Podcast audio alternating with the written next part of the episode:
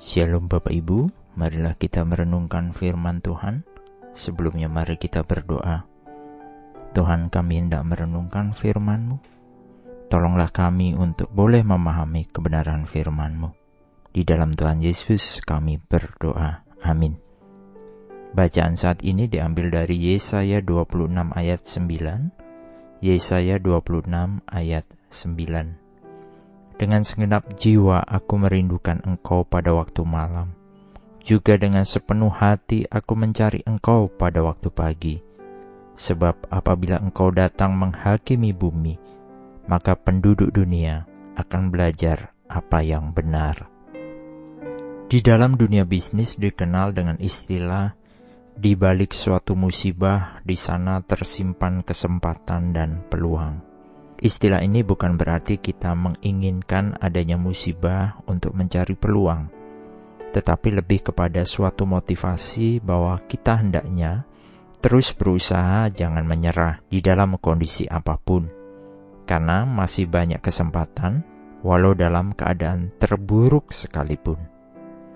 Salah satu contoh misalkan industri masker di saat pandemi sekarang ini adalah salah satu industri yang cukup berkembang karena setiap orang saat ini haruslah memakai masker. Berbeda dari dua tahun lalu, industri ini mungkin biasa-biasa saja. Demikian juga produk-produk lain yang terkait dengan kebutuhan di masa pandemi. Saat ini pula kita belajar dari bacaan Yesaya.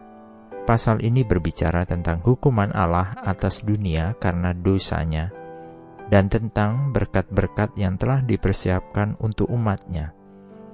Di balik dosa yang besar di dunia ini, tersedia berkat yang dipersiapkan bagi umatnya yang setia. Bangsa Israel mengalami kemurtatan yang parah. Mereka meninggalkan Tuhan.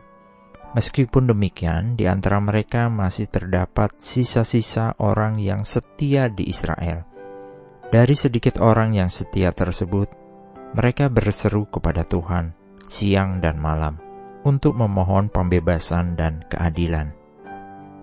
Kelompok kecil dari jiwa-jiwa yang tertindas ini terus taat dan setia mencari Tuhan, dan sungguh-sungguh merindukan Tuhan sepanjang malam dengan ketekunan, karena mereka tahu bahwa hari penghakiman itu akan datang, dan Tuhan akan menghakimi bangsa-bangsa dalam kebenarannya.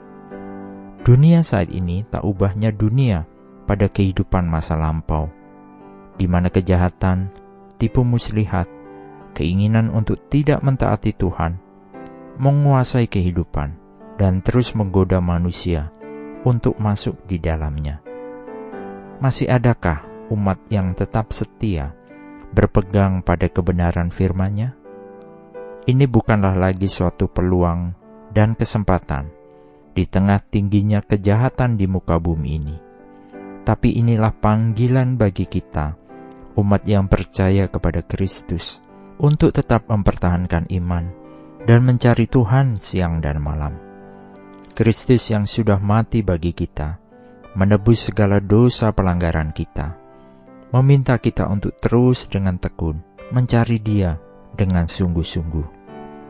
Kita diundang terus melakukan perbuatan baik, serta memberitakan kabar sukacita tentang Injil kasih karunia, bahwa Kristus mati untuk dosa kita, bahwa Dia dikuburkan dan dibangkitkan kembali, sehingga siapa pun yang percaya kepadanya tidak akan binasa, tetapi memiliki kehidupan yang kekal. Amin. Mari kita berdoa. Bapa Surgawi, terima kasih jika kami masih Tuhan pilih menjadi umat yang Tuhan tebus dan selamatkan. Dunia ini memang menjanjikan banyak hal yang dapat menjadikan kami lengah dan lari dari Tuhan. Tolong kami untuk tetap merindukan Tuhan siang dan malam, agar Tuhan juga membimbing kami ke dalam semua kebenarannya, sehingga kami dapat menceritakan kemuliaan namamu saja, dan dunia dapat mengetahui bahwa Engkau adalah Tuhan yang menyelamatkan. Inilah doa permohonan kami.